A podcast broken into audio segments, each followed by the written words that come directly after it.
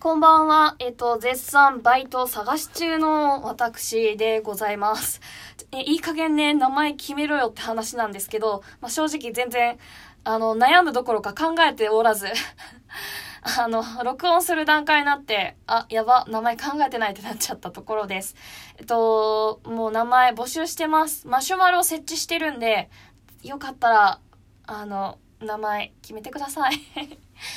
で、まあ、バイト探してて、最初は、あの、コールセンター一択だったんですよ。私すごく喋るのが苦手で、人と話すのが苦手で、で、まあ、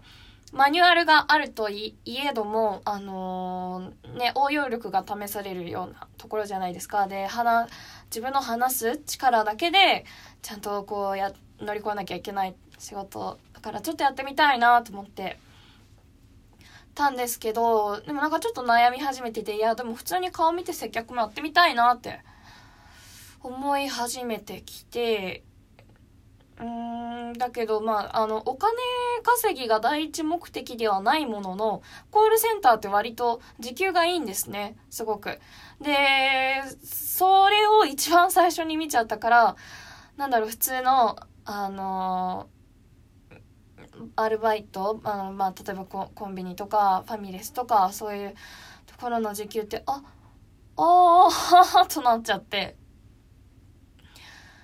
ねお金稼ぎが第一目的ではないんですけどでもやっぱりうん。だからまあやっぱりコールセンターにしようかなとも思いつつんだけど普通の接客もしてみたい。まあじゃあダブルバイトとかってもなんか思いながら。でもまだ全然何も決められてない状態です。まあなんかこんな面白いバイトがあるよとかってのがあったらぜひ教えてください。で、今日何話そうかなって思って、で、まあ一応高校卒業したわけだから、高校のね、なんか行事の話とか、日常生活の話とかってしようかなと思ったんですけど、うん、でもまあただでさえこの、なんだろう、こう限定される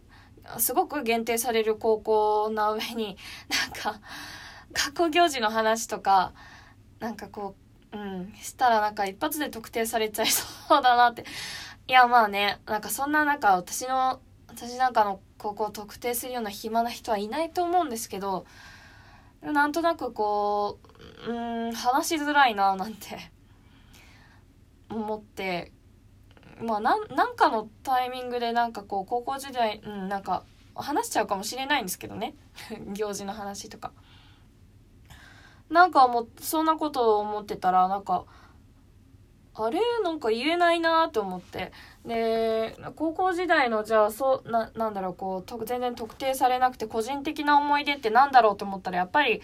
高校3年生の思い出が、一番こう記憶に鮮明にあるからかもうすごく精神的にダメになっちゃった時の話ぐらいしか思いつかなくって。ねえ、うん、5分の尺で喋りきれる自信もないしまだまだあのー、なんだろう立ち直りきれてないいや全然元気なんですけど立ち直りきれてないというかうんオチがつけられないなと思って。で